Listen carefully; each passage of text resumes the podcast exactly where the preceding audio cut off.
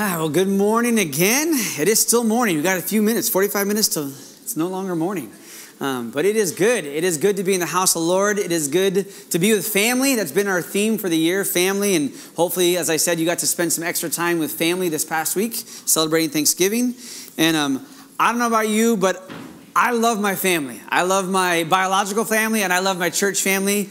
Um, but it wouldn't be true to say that in every family, sometimes things get a little messy. Sometimes things aren't always enjoyable or healthy or easy. Um, there's things you just got to work through. And uh, that is true in my perfect family with perfect four kids and a perfect wife. Things sometimes get messy. Um, things have to get figured out. Extended family, things just get messy sometimes. But I love the encouragement in God's word as you look all throughout the Old Testament, New Testament, all the heroes of our faith. It just, I love the Bible, doesn't sugarcoat anything, doesn't hide the truth that every hero of the faith had some messy family situations, right? That Jesus himself, he chose to partner with Abraham. This is like before my message, before we're jumping in there, but um, God said, I want to make a covenant with you, Abraham, right? I'm going to make through you, I'm going to bless you, and through you, I'm going to bless the entire world. I'm going to bless all the nations of the earth. And Abraham had no kids, right? And he says, No, but one day you're going to have as many kids. Look up in the sky, see all the stars, look at the sand.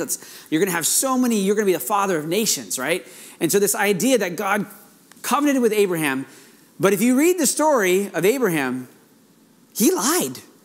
He like he was afraid of kings killing him. And so he lied and said his wife wasn't even his own wife. Um, he did things where he messed up, um, but yet God said, I'm the God of Abraham, Isaac, and Jacob. Look at Jacob. Jacob, he was a deceiver, he stole things. Um, but God says, Yeah, but I'm going to make a nation, I'm going to change your name from Jacob to Israel, and I'm going to partner with Israel, right? You go through all the history, right? Moses was a murderer, and yet he's like the pinnacle, right, of the Old Testament. And then you go through King David, right? An adulterer. You go through uh, Jesus. I just was reading the other day. Jesus is um, in, in, Matthew, right? It reads his genealogy and it kind of goes through where he came from. And even like Rahab is in there, who wasn't even an Israelite. She was a prostitute. And yet it's listed there that David came from her and that Jesus eventually came from her lineage. So to say that Jesus' family was perfect, man, it was messy as well. Jesus was born into a messy family. You were born into a messy family. This church, as much as I love you, sometimes things get messy in here. And we're learning. But there's enough love. I, I, I guess I love that God is a God of love and there's grace where sin abounds, his grace much more abounds. Where there's where there's things get messy, you just learn and you grow, right? All throughout scripture, the trials and tribulations, it just it produces perseverance and character, all these things. And so I just want to encourage you that even if you had a difficult Thanksgiving, can I tell you, you are born into the right family. You are right there to be blessed, to be used by God, to be a blessing, and that God, there's nothing that God can't redeem, right? God is able to redeem every situation, every friendship, every family relationship, God is able to redeem. And I just wanted to encourage you with that and just kind of, actually, I don't think I ever taught on this. I don't know if I have time to like really dig deep into it, but I was quoting Man, this morning I was putting things up. I was quoting phrases like old sayings. I don't even know what they mean. Um, and I've heard this phrase. Does anyone ever ever heard this phrase? My kids may have never heard this phrase. That blood is thicker than water. Anyone ever heard that phrase before? Have my kids ever heard that? My oldest, my younger ones have never heard that before. Blood is thicker than water. And it's kind of used in society as meaning that like family, your bloodline is like you're thicker, right? You have you have thick relationships. You can weather storms better than just through, you know, fleeting friendships. And that's how we use that term.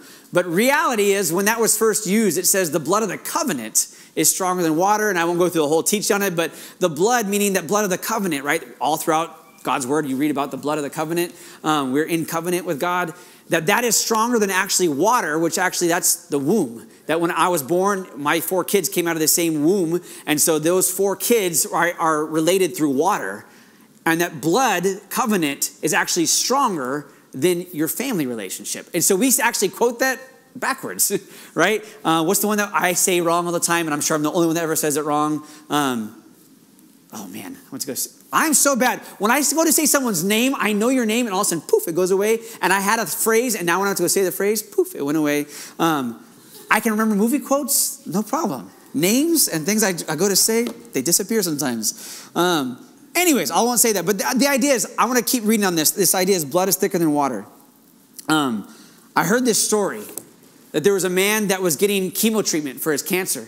And uh, they, the doctor said, you know, stage one, we'll be able to treat this, we'll be able to heal you, no, you know, no anxiety. And he was going to get um, chemotherapy through IV.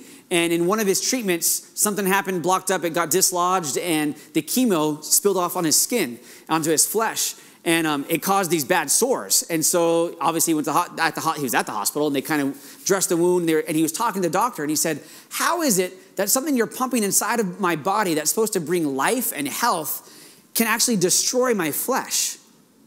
And the doctor paused for a second. I'm going to read the quote. He said this. The blood can handle what the flesh can't. The doctor had probably had no idea how profound that statement is. The blood can handle what the flesh can't. My flesh and blood, brothers and sisters, sometimes things get difficult, but when I'm in blood covenant, when I'm in relationship with God and I'm in relationship with you and God has called me to be in relationship with you, the blood can handle what the flesh can't. Where I've I've covenanted with my wife, I'm under I'm in a covenant. I'm in, in a type of blood covenant. I've made a covenant before God and man that I'm in relationship with this wife. I can handle things that I couldn't handle in my flesh because God is in me and with me and in that relationship. There's things that, that the blood can handle that the flesh can't. And I just thought, man, I need to share that this morning. Um, and I'll use that as a segue because where I want to go this morning is I was thinking about where to talk from on this Sunday after Thanksgiving. And what kind of brought, I was going, I, I read scripture all the time. And if you know, Romans chapter 8 is one of my favorites. So I just read it. Can I say it this way? It's like one of my leisurely ones. Like sometimes I'm studying, I'm going through a book of the Bible, or I'm going through different things, but there's portions of God's word that I just read all the time just because it's so good and I have so much history and it's so familiar that it's not my devotional reading. It's just like, I'm going to add it on top of my devotional reading because it's so good. And so Romans chapter 8 is one of those for me. I've memorized lots of it, but I still just enjoy reading it. It's good. And something jumped out at, at me that in the first half of the chapter, Paul is talking to the Romans, and he says a lot of I and you, and it's kind of like personal that way.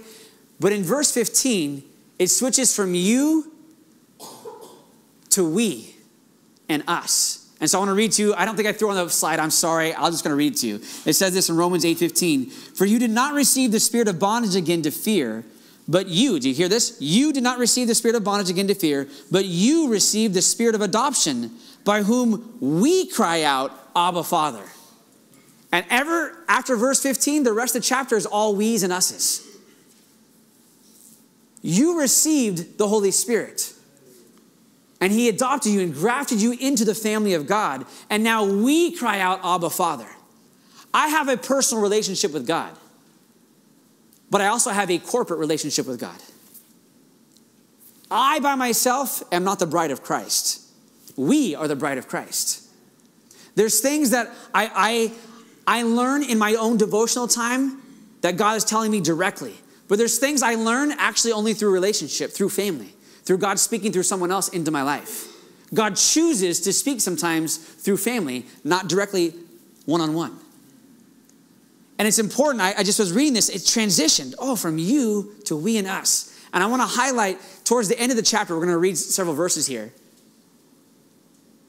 it's kind of for me, I, I, don't know if I want to phrase it this way, but it's the way that God loves us, the way that God loves his family. And God loves us in lots of ways, but I want to highlight in these last few verses. Um, we're going to turn, in case you want to get there, we're already in Romans chapter 8, verses 31 through 39.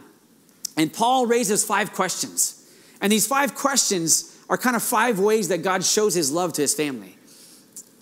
So let's just read this long chunk of passage and then I'll go back and kind of highlight some things. So Romans chapter 8, verse 31 through 39 says this. What then shall we say to these things? If God is for us, who can be against us? He who did not spare his own son, but delivered him up for us all, how shall he not with him also freely give us all things? Are you saying there's all the us's in there? It's not just you, it's us. Verse 33 Who shall bring a charge against God's elect? It is God who justifies. Who is he who condemns? It is Christ who died and furthermore is also risen and who is even at the right hand of God, who also makes an intercession for us. Who shall separate us from the love of Christ? Shall tribulation or distress or persecution or famine or nakedness or peril or sword? As it is written, For your sake we are killed all day long. We are counted as sheep for the slaughter. Yet in all these things we are more than conquerors through him who loved us. For I am persuaded that neither death nor life, nor angels nor principalities, nor powers, nor things present, nor things to come, nor height nor depth, nor any other created thing shall be able to separate us from the love of God, which is in Christ Jesus our Lord. Such a jam packed portion of scripture. And I love it. But I love that there's five things that Paul is asking these questions. And, the, and I love that to me, they're all in the first five verses. I know we read all through 39 verses, but there's a question for each verse. 31 is first question, 32, second question. So we'll kind of go down through these really quick. So, verse 31, he asks this question If God is for us, who can be against us? It's important to ask this question because I feel like this is kind of how rabbis did their, did their teaching. They didn't just give information, the students had to write down information. They would ask questions and start up a conversation. So Paul's asking this question because there's got to be probably some fear. He's writing to the Romans, right? He's writing to all the Christians that are under the Roman Empire. And at this time, maybe Nero is the emperor and there's persecution, right? So there's a, there's a rightful fear of seeing people being tortured to death for their faith. And he's saying, if the devil is against you and all the world is against you, do you still have a reason to fear? He's asking these questions. If God is for you, does it really matter who's against you?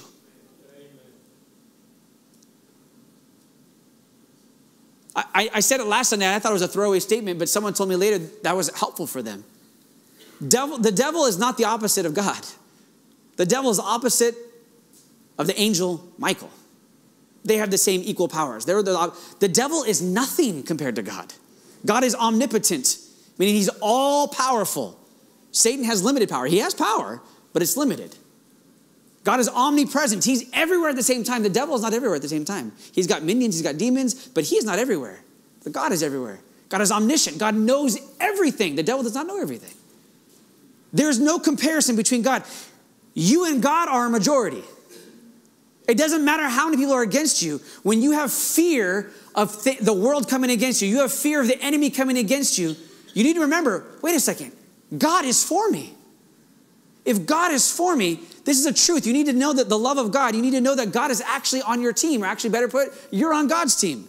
I love when Joshua sees the army, the, the angel of the army of the Lord, says, Are you for us or are you for them? And what is his answer? No. Actually, you're on my team. I'm not on your team, you're on my team. But there's something about, I don't know, I was thinking about my kids when they were really young and they had, you know, they're scared to go to bed. The closet doors had to be closed all the way. If they're open a crack, you know, ah, there could be something in the closet. But I would tell them the Veggie Tale song, God is bigger than the boogeyman, right? There's this idea that we need to know that God is for you. Hmm. I wonder how many of you have that question lingering. It's not settled. That God is actually for you, not against you. When something bad happens in your life, People outside the church, they say, oh man, God's against me. God is not against you. In fact, just a few verses earlier, Romans 8 28, and we know that all things work together for good for those who love him and are called according to his purposes. Meaning, even what the enemy means for harm and evil, God can use what God is, what the enemy meant for evil, he can turn around for your own good. God is that powerful enough, he is that much for you that no matter what comes against you, it's actually to turn out for your good. Do you have complete trust in God's love that He is for you at all times in all things? He's for you. See, I think I've heard it said this way the most important day in your entire life is the day that you believe in God. You put your faith in Jesus Christ as your Lord and Savior. That's the most important day in your entire life. Maybe the second most important day in your life is the day you realize that God believes in you that God puts faith in you. And that's hard for me to say because it's easy for me to say, I'm for God. I am for God. That sounds, I can humble myself, I'm for God. But this verse says, God is for you. God is for you. He believes in you becoming more and more like Him day by day. He entrusted the kingdom to you. I mean, think about it. The 12 disciples, we read the, the, Gospels, these guys were not the brightest, making mistakes, talk about messy. The disciples were a messy bunch of group. Uh, my mom loves the, the series The Chosen because it, it highlights the infighting within the disciples, trying to figure out how to work together. Yes, it's about Jesus, but I think a lot of that chosen series is about the disciples. And as we read the Gospels, man, it was messy. And yet Jesus rises from the dead and says, All right, I give you the keys, I'm out of here. He trusted the disciples with the gospel. He trusts you. It's not easy to say, it's harder to receive that truth. It's easier to say, well, I just believe in God. It's harder for me to say that God believes in me. God has trust entrusted me. He has faith that I can actually do things I don't think I can do. Some of us need to have that second day. Maybe you had that first day, the greatest day in your entire life, that you trusted and believed that Jesus Christ is your Lord and Savior. Some of you need to receive the truth that God is actually for you, that God trusts you, He believes in you. That's the first one. So that's verse 31, right? Verse 32 He who did not spare his own son, but delivered him up for us all, how shall he not with him also freely give us all things? New King James kind of makes it hard to understand, but the question is Is there anything God wouldn't gladly and freely give you.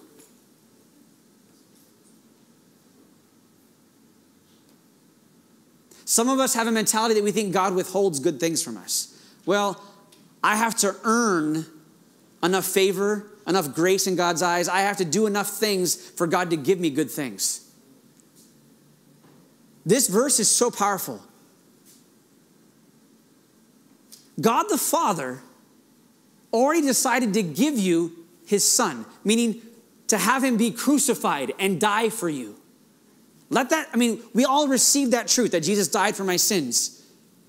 But put that in the context that God's love, he wants to freely and gladly give you everything good. If it's good, God wants to give it to you. It's his desire to give you the kingdom. But somehow we have fear. Sometimes we think, well, God doesn't love me that much. If he was willing to let his only begotten son die for you, I'm telling you, he's willing to give you anything else. There's nothing, I mean, that's, that's his most prized possession. And he gave it for you, he gave it to you. So is there something else in his kingdom that he wouldn't? he would like okay i know we talk about miracles healing different things sometimes we're like well i don't know if it's god's will or not can I tell you, if it was God's will to have his son die for you, every other good thing that there could be, it's his will to give to you. It's his desire to give you every good thing. Now, I understand. Do you possess everything good? No. But this mentality has to shift in our, in our minds.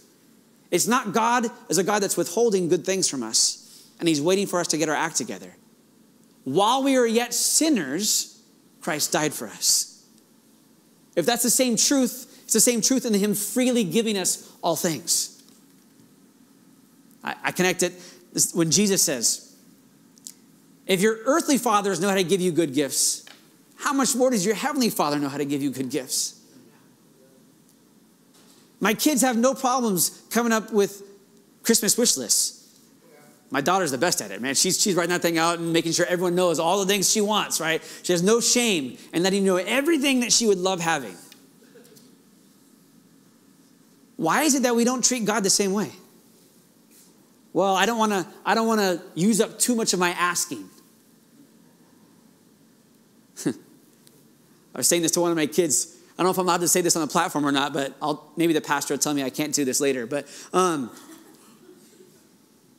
God likes big asks. Careful, there's a K in there, right?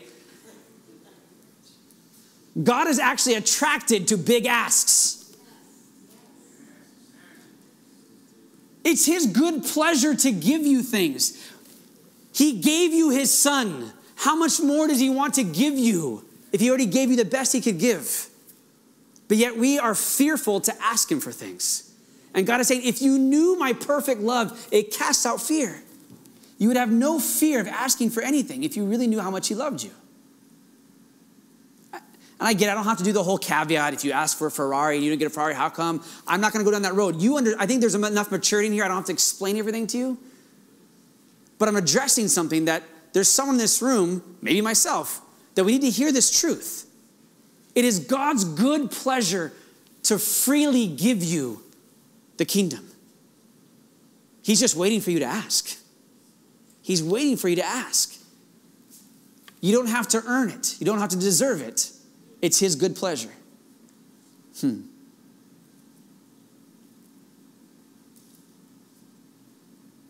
All right, let's go on the next one. Verse 33. I gotta go find it now. Just find my Bible. How about that? It's a little easier. Romans 8 33. Who shall bring a charge against God's elect? It is God who justifies. I love this. Who is accusing you? Who is charging you? Who is saying that you don't deserve things? Who is coming against you, right? I love this. It says, It is God who justifies. I've heard a definition of justif- justification, big Christian word, right? But I like this way justified. It's justified, never sinned. I am justified, meaning I can stand before God just as if I'd never ever sinned my entire life. That's what justification means. Justified. Just if I had never sinned once, completely holy and pure in the presence of God. Who's, who dare charges you as a son and daughter? It is God who justifies. Jesus has justified you.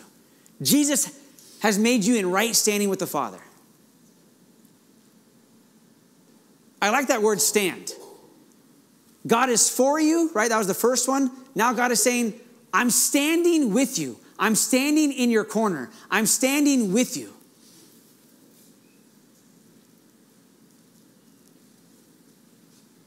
I like it this way. How about this? God is choosing you. I, I know I've heard since I was a kid, I heard John 3.16, for God so loved the world that he gave his son. But it needs to become personal, right? God picked me. God predestined me. God chose me. God, whatever word you want to put in there, God chose you. He could have looked over you. He could have said, eh, not that one. But he chose you purposely, looking at you, looking at all your failures, all your faults, all your shortcomings, he looked at all that and he said, Yeah, I want you. Yeah, I want you. He chooses you, and it's not just a one time choice. Can I tell you? Today, He's choosing you again. Tomorrow, He's going to choose you again. I'm getting ahead of myself. It's the last one. There's nothing that can separate you from the love of God. He will choose you again and again and again. He chooses you today. No matter what you've done wrong, you can come. Hmm. This statement, I had to write it down because this thought came to my head while I was driving. I was like, oh, I got to type this out. In our free will, we pathetically choose Jesus. In his sovereignty, Jesus passionately chooses us. I wish I could tell you my choosing Jesus is 100% on fire every single moment of every single day. But the reality is, I've got a lot of, in my history of my life, I have a lot of pathetically choosing Jesus. But there's never been a moment where Jesus isn't passionately choosing me.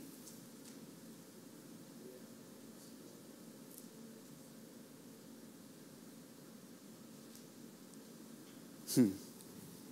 It's connected to the next one. Now, before I jump to the next one, I'm going to read it in the New Living Translation, verse 33. It says this Who dares accuse us whom God has chosen for his own? No one. For God himself has given us right standing with himself. Fear of rejection isn't allowed in God's love. Fear of being all alone isn't allowed in God's love. His perfect love casts out fear. Hmm. Let's go to the next one. Verse 34. So it's kind of similar. Who shall bring a charge against God's elect? It is God who justifies. Now, verse 34. Who is he who condemns? It is Christ who died and furthermore is also risen, who is even at the right hand of God, who also makes intercession for us. Ah. So good. In Revelations, I think it's chapter 12. I have it written down. Yeah, 12:10 says the devil is the accuser of the brethren. That he stands before the throne of God accusing the brothers and sisters of Jesus Christ. If the devil is the accuser, Jesus is the opposite. He's an advocate, but he's not just an advocate, he's actually praising God for you. I used to think when I heard that, that Jesus is at the right hand of the Father interceding for us, I used to think that it's like, oh God, have mercy on Ryan. Oh Father, have mercy on him. Good Lord, that guy needs lots of your mercy, Father. That's actually not what he's doing. The verse before says, I've already been justified. I actually stand before God completely holy. Jesus, right now, is at the right hand of the Father interceding for me, not crying out for mercy. He's crying out for grace. That sounds maybe the same to you, but no, it's actually the favor, the goodness of God. He's praising me before the Father. If Satan is constantly accusing me all the things I've done wrong, Jesus is constantly saying, Oh, Father, have you seen Ryan? Did you see what he did right? Did you see this? Did you see this? Oh, he did this. He's praising me before the Father.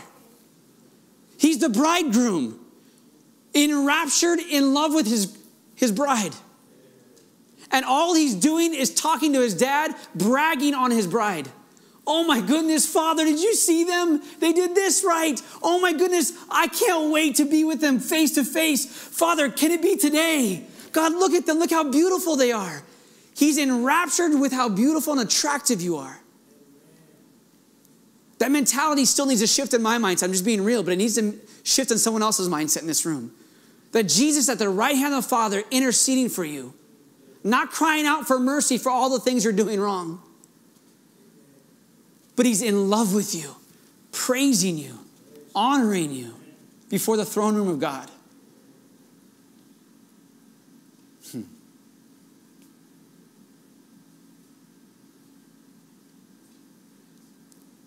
Really quick, this thought came to my mind just right now. That Jesus, the week before he went to the cross, was looking down at Jerusalem. You saw some pictures several weeks ago. He was up on uh, the Mount of Olives.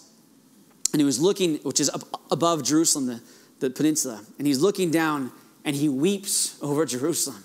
Oh man, like, like a mother hen collects her chicks, so I've longed for you to come under my protection.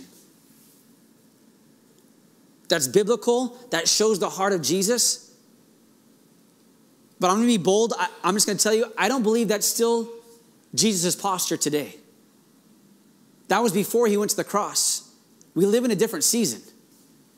Jesus rose from the grave. He defeated sin, hell, death, the devil, the grave. Jesus defeated all those things. He's no longer weeping and moping over people that aren't coming to him. He actually is enraptured with his bride. He said, It is finished. I paid it all. I paid, I ransomed my bride. She's mine. She belongs to me. He's no longer in a posture of weeping, he's actually in a posture of rejoicing. Jesus said it, right? John the Baptist was playing the dirge, the, the funeral song. And he said, You guys didn't discern it was time to mourn. He says, I'm coming playing the wedding song, and you're not rejoicing. You're missing the seasons. And I'm telling you, someone needs to shift your mentality of how God thinks about you this morning. He's not looking at your failures, your sins, your mistakes, and weeping over your failure. He's actually rejoicing that you belong to Him, that He paid it all, that you are His. Hmm. There is therefore now no condemnation for those who are in Christ Jesus. Hmm. Who is he who condemns? It's not Christ. Christ at the right hand of the Father interceding for you, joyfully interceding for you. He's a happy intercessor. Hmm. Right? All right, let's do the last one. Who shall separate us from the love of Christ? Shall tribulation or distress or persecution or famine or nakedness or peril or sword, and it goes on listing even more. And then it finally says we're more than conquerors, right? Can anyone separate you from the love of God? Can anything you do separate you from God loving you? Can the enemy do anything to make God stop loving you? I love this. It says that God spins the tables around. Even your sin, even your mistakes, God can turn it around and make it a beautiful thing, right? He makes beauty from ashes.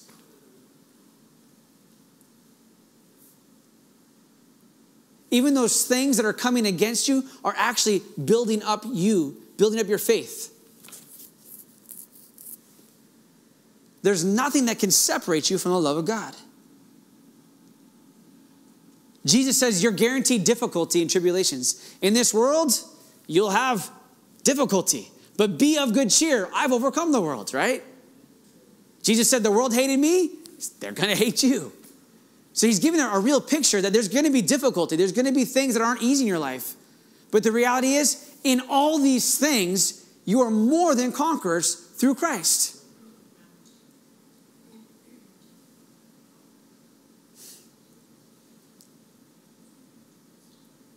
His perfect love casts out fear. I don't know if I hit all these things. I'm going to go back real quick. In the first one, fear of the devil or the world coming against you isn't allowed in God's love. Fearing God's intentions for you is ridiculous. In the second verse, fear of lack or not having enough isn't allowed in God's love. Fearing God's ability to lavishly provide is ridiculous. The third one, fear of rejection or being all alone isn't allowed in God's love. Fearing God's reasons for choosing you again and again and again is ridiculous. Fear of making a mistake or not measuring up isn't allowed in God's love. Fearing God's condemnation is ridiculous. Fear of being separated and fear of failure isn't allowed in God's love. Fearing God's love running out is ridiculous. You cannot exhaust it. Hmm. And I love that God, through these verses, explaining his love for you, for his family. But I love how God both encourages and challenges me when I spend time with him. He builds me up in my most holy faith. He, he puts courage inside of me. Even when He corrects me, I feel motivated and strength rise that I can overcome that next time.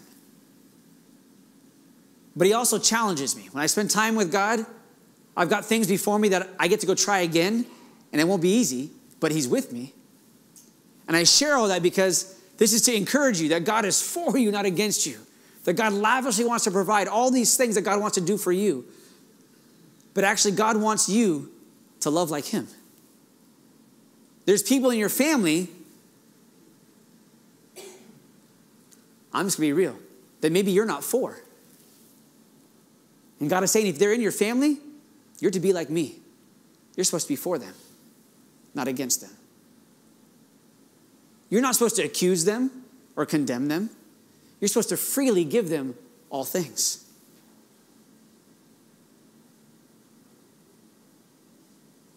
There's nothing that should ever be able to separate you from loving another family member, no matter what they do, right?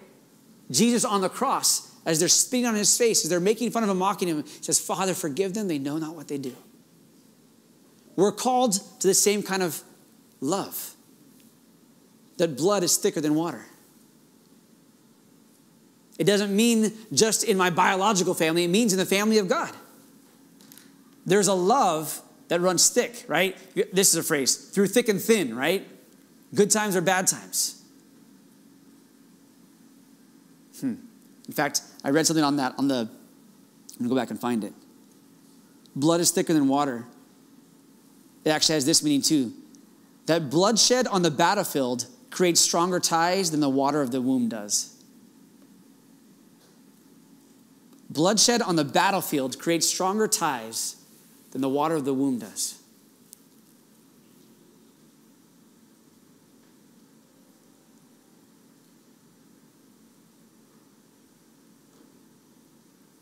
I just hope, I don't know why the Lord is saying all this, but for someone in the room, there's someone in your family that is not your enemy. And you're called to be the one that stands for them before they ever stand for you. You're the one that's supposed to freely give them all things, even if they never give you anything. You're the one that's supposed to never say anything negative about them, even though they speak negative about you all the time. You're the one that's saying, There's nothing you can do to make me stop loving you. Nothing can separate my love for you. This is just how the kingdom of God works. This is how the family of God loves one another. This is how you are to love, yes, even your biological family. Hmm. And as the worship team comes back up, we're going to close the service, but trying to figure out all of what God wants to say. Hopefully, the Holy Spirit is highlighting something to you. In fact, as they come up, I'm just going to pray that simple prayer because I feel like I said several things. And maybe some of us walk out with different things. But Holy Spirit, what are you saying to me? Instead of me just praying that, can you join me in that prayer? Holy Spirit, what are you saying to me? I avail myself to you.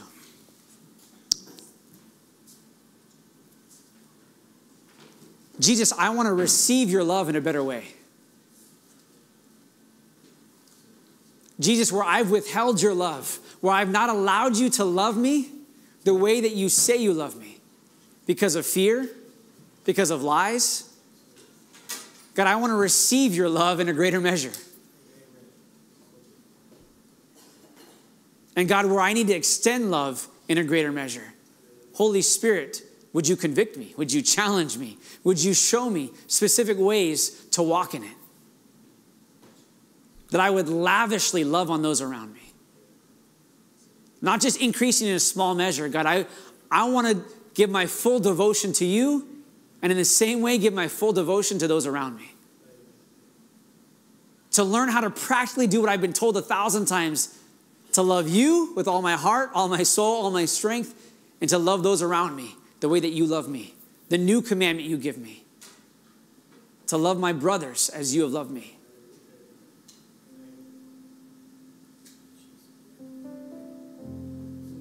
So, God, I thank you that you've declared this to be a year of family. Where the enemy has tried to bring a wedge, God, we recognize it. And we say, if the enemy be against me, God, you're for me. God, you're for my family. You've given me the ministry of reconciliation. You entrust me to repair the breach. You call me and name me repairer of the breach, rebuilder of the broken roads. I choose to see myself the way you see me. I'm not going to listen to the lies the enemy where he accuses and condemns me. I choose to hear your intercessions over me, Jesus. The way you talk about me in the presence of the Father. Would you open my ears to hear the way you pray about me, Jesus? And may I learn to pray the way you pray, to intercede the way you intercede.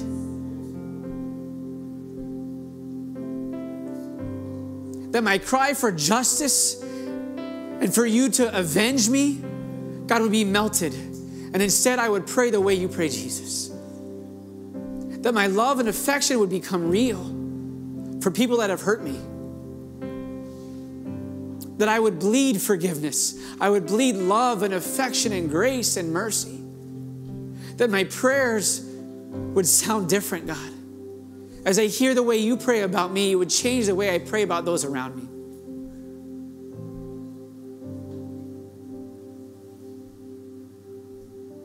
That God, my love would become faithful the way you faithfully love me. As I receive the truth that there's nothing I can do to separate me myself from your love. God, I choose to walk in that same kind of love.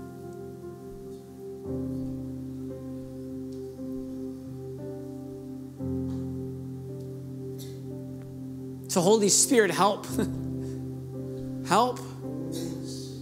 You've raised the bar today, Jesus. I choose to believe that I can do all things through Christ Jesus who strengthens me. I choose to believe not only that you died for me, Jesus, but that I can lay down my life for my brethren. I choose to believe that you believe in me.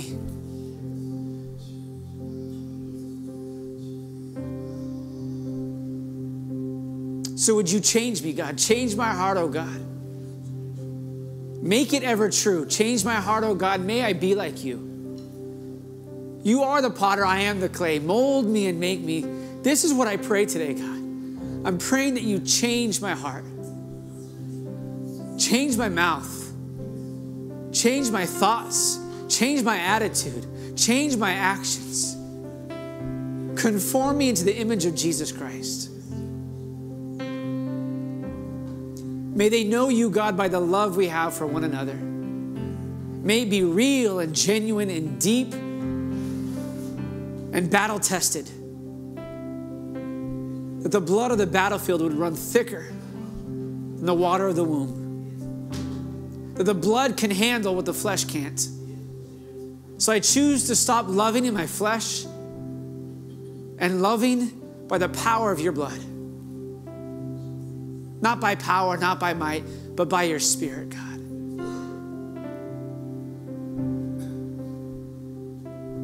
So would you create in me a clean heart, O oh God, filled with clean thoughts and right desires. Renew a right spirit in me. God, I know that you will cast me not away from your presence. That I am yours and you are mine. In Jesus' mighty name. Amen. Would you stand as we sing one last worship song? And if you need prayer for anything, we'll have some leaders up front just to, to minister and agree with you and pray with you. And after this last song, you are dismissed and can enjoy the rest.